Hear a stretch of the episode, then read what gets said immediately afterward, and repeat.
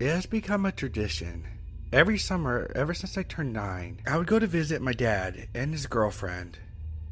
They lived in a small bungalow house that was literally out in the middle of nowhere. We would eat my dad's famous gumbo, go fishing, and then camping. I loved going to see my dad. Something about getting away from the city life and just enjoying the simple things, like being a small farmer, made things more bearable. I pull up to his driveway to see him and Sandy waiting for me. I jump out of the car and hug Sandy. When I went to hug my dad, he swung me around happily. Welcome home, baby girl. When my feet touched the ground, I was excited. Are we gonna have my famous gumbo? Well, of course we are. I know it's your favorite, and I always make it for you when you come see me. I clapped my hands together, and my dad grabbed my luggage. Come on, honey, let's eat. I'm sure you're hungry. I could hardly wait. I set up the table as my dad brought over a huge orange pot that he always made his gumbo in. Sandy brought over some dinner rolls, and the aroma was heavenly. He poured me a large helping, and I eagerly grabbed it. I took one bite and sighed. Tastes like summer. My dad laughed, and I continued to chow down. My gumbo was not nearly as good, I said, pulling the shrimp tail off. My dad chuckled, winking. It's because I got a secret ingredient. After dinner, we all cleaned up and played a few board games. Then I finally flopped onto my bed. I woke up when I heard rustling. I opened the door to investigate and I saw my dad leaving the house. I followed him and he went out to the barn where the horses were. I kept my distance as he moved a bunch of the hay bales, revealing a trap door. He opened it up and left the hatch open as he took his lantern down. I could hear him cursing as I neared. The smell became rancid, and I had to cover my nose. I peeked down and I could see three people chained up against the wall two young girls and a young boy. They were no older than 15. They were naked and had duct tape over their mouths. My father walked out of my line of sight before coming back with a machete in one hand.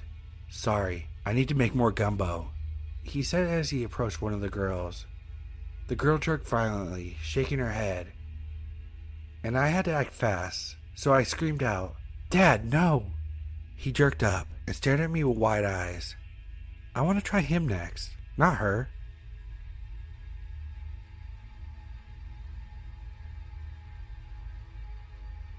I fostered animals in my spare time. I took care of the wounded, and once they were back on their feet, I would return them into the wild. I guess it was kind of a hobby for me. They told me that there was someone in need of help in my pond. A small human laying on a lily pad, no bigger than my thumb. I scooped her up and she didn't move or try to swim away. She just laid there, lifelessly, in my hand. I took her home and made a small bed out of tissues and placed her in a shoebox. I left the lid open as I went to bed that night. When I woke up, she was still in the box. I would bring her bits of food, but she wouldn't touch it. This continued for almost three days. I worried that she would starve, so I started to tell her about the food and how it's made. She would turn and look at me sometimes, but she didn't eat. I kept trying until one night I made spaghetti. It was in the middle of talking when I tilted the plate too much. A meatball rolled off and stopped before her. She picked up the meatball covered in marinara sauce and took a bite out of it. Her first words to me were, Yummy. She became livelier as the days passed, and she would even sit there on my shoulder. I was worried that she would fall, so I started buying shirts with pockets. She was with me everywhere I went. I bought her a dollhouse, doll sized clothing, and even a small bed so she could sleep. She always cheered me up, and before I knew it, my whole life revolved around her. One day when I was eating dinner, she finally told me why she was outside in the middle of the pond. She told me that she had a family, but they were murdered. She had escaped by swimming away, and told me, There are others like me. They hunt and eat us. They're cannibals. That night I felt anxious and sat up in my bed and stared at the dollhouse. She was sleeping soundly in her bed, I got up and sat in the kitchen for God knows how long. I had to stop them somehow. Before I knew it, I had fallen asleep on the table. I jerked awake and headed back to my room. I opened the door and peeked into her room, only to see her missing. My heart stopped. I looked closer, and there were specks of red all over. A small man, about her size, stood in the corner of her room, hunched over, and its face was completely distorted. He smiled, teeth sharp and crooked, misshapen red eyes locked with mine, as he held out a gold nugget about the size of a dollar coin. Here's your half, as promised.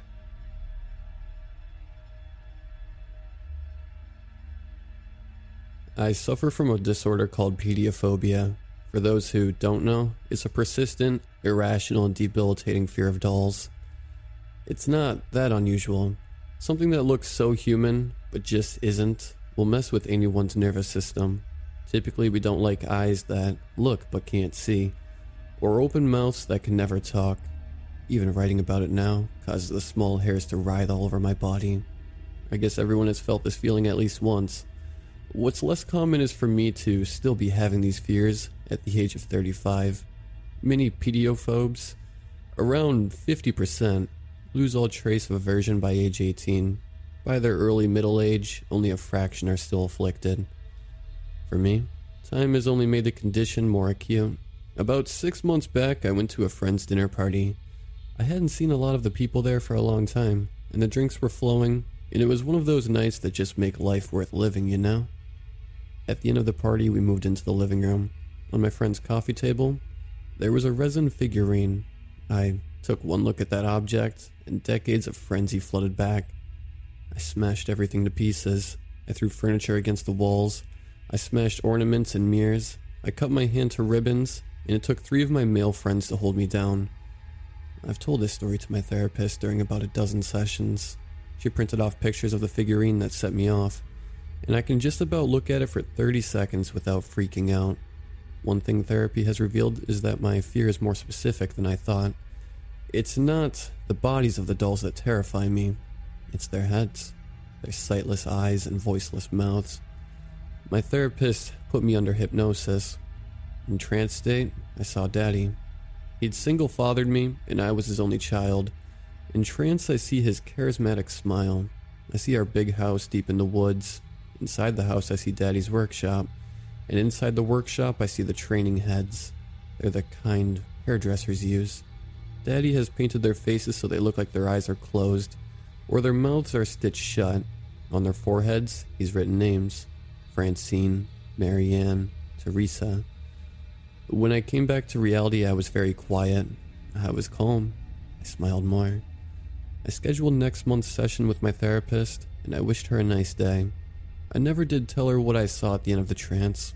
Inside our big house, inside the workshop, there was a trap door. Under the door was a cellar. Whenever I was naughty, I was locked down there for hours.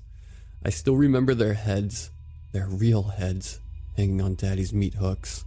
Francine's and Marianne's and Teresa's.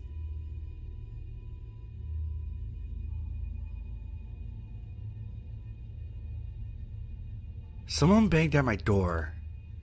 My boyfriend and I exchanged puzzled glances before he chirped up happily, Pizza. He got off the couch as he grabbed the remote to pause the movie. He came back, but with a square box, not a pizza box. I stared at the box in his hand. What's that? He handed it to me. A package for you. I took it. There was no shipping label, just my name in black sharpie. Taking a knife, I cut the tape and opened it slowly. I removed most of the packing peanuts to find a scuffed up looking magic 8 ball.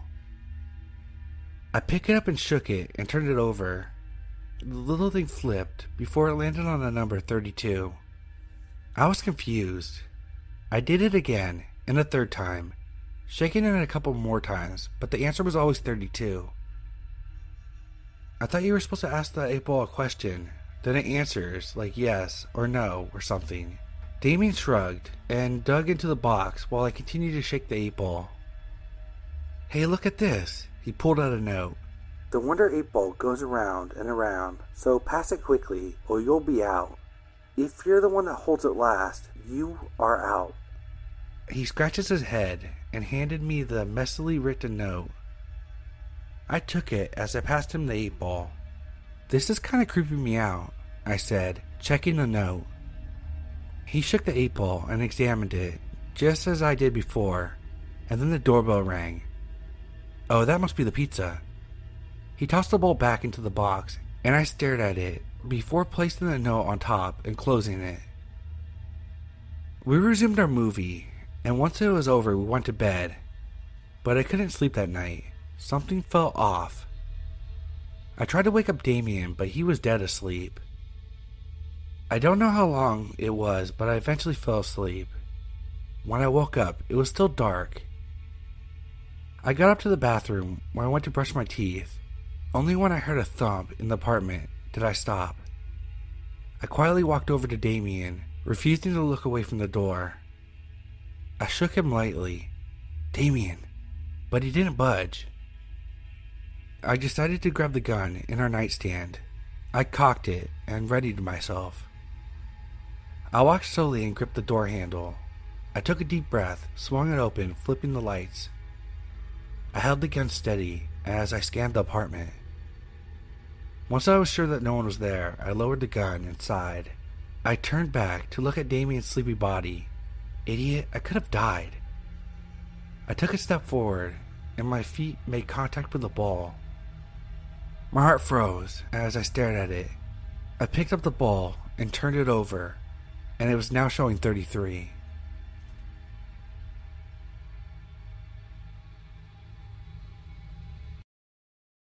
You know, it's really funny in a maximum security prison filled with murderers and rapists. The worst thing that they can do is leave you completely alone. Solitary confinement. The human brain needs input, or it quickly descends into a horrifying madness of its own company. In 2086, when the world government fell into dictatorship, capital punishment became very common. However, it was solitary confinement that people feared. That was reserved just for treason. I spent my working life making solitary confinement cells and carrying out the confinement. Here's how it works the cells are molded to exactly fit the condemned. They are human shaped coffins, arms out to the side at a 30 degree angle, legs at 45 degrees apart. For their insertion process, the traitors are sedated. The eyes, the ears, the mouth are not damaged, but are all sealed permanently shut. An automatic breathing tube is inserted into the throat. Three IV lines are inserted to feed nutrients. We use three lines because of mechanical failure on one. Catheters are inserted to handle waste. The condemned are sealed and buried in a very public traitor graveyard with enough supplies to last 80 years, but to be considered dead from that day. Nasty, right? Well, that's been my job for the last 20 years, and I'm pretty numb to the idea of it. One person a day entered the traitor's graveyard. This was so the person's story could be featured on that evening news, along with their frenzied begging for a pardon. It hasn't caused me distress in many years. That was until last week when I was convicted of treason. I can't really argue, I'm guilty, but after seeing the things I've seen, it is surprising I turned to murder. The regime needs to be brought down. This barbaric practice of solitary confinement needs to end now, but it will take a better man than me to achieve that. Today, I woke up from my sedation, my eyes and mouth sealed shut. Deafening silence and dazzling blackness greeted my panicked brain. Fight or flight response kicked in, and I chose between zero options. I couldn't move an inch, even my fingers were molded in place. I just kept thinking about all the people I put down here, all the things I wish I'd done differently. I couldn't have been down here for more than a week, and I would have chose death if I could. I would give anything to take back those treasons I committed, the 7,000 people I killed. I only did that to save others from untold suffering. I did it when they were sedated, a syringe of air into their veins to cause cardiac arrest. One murder each day for 20 years. It's just me alive down here, living life of a traitor.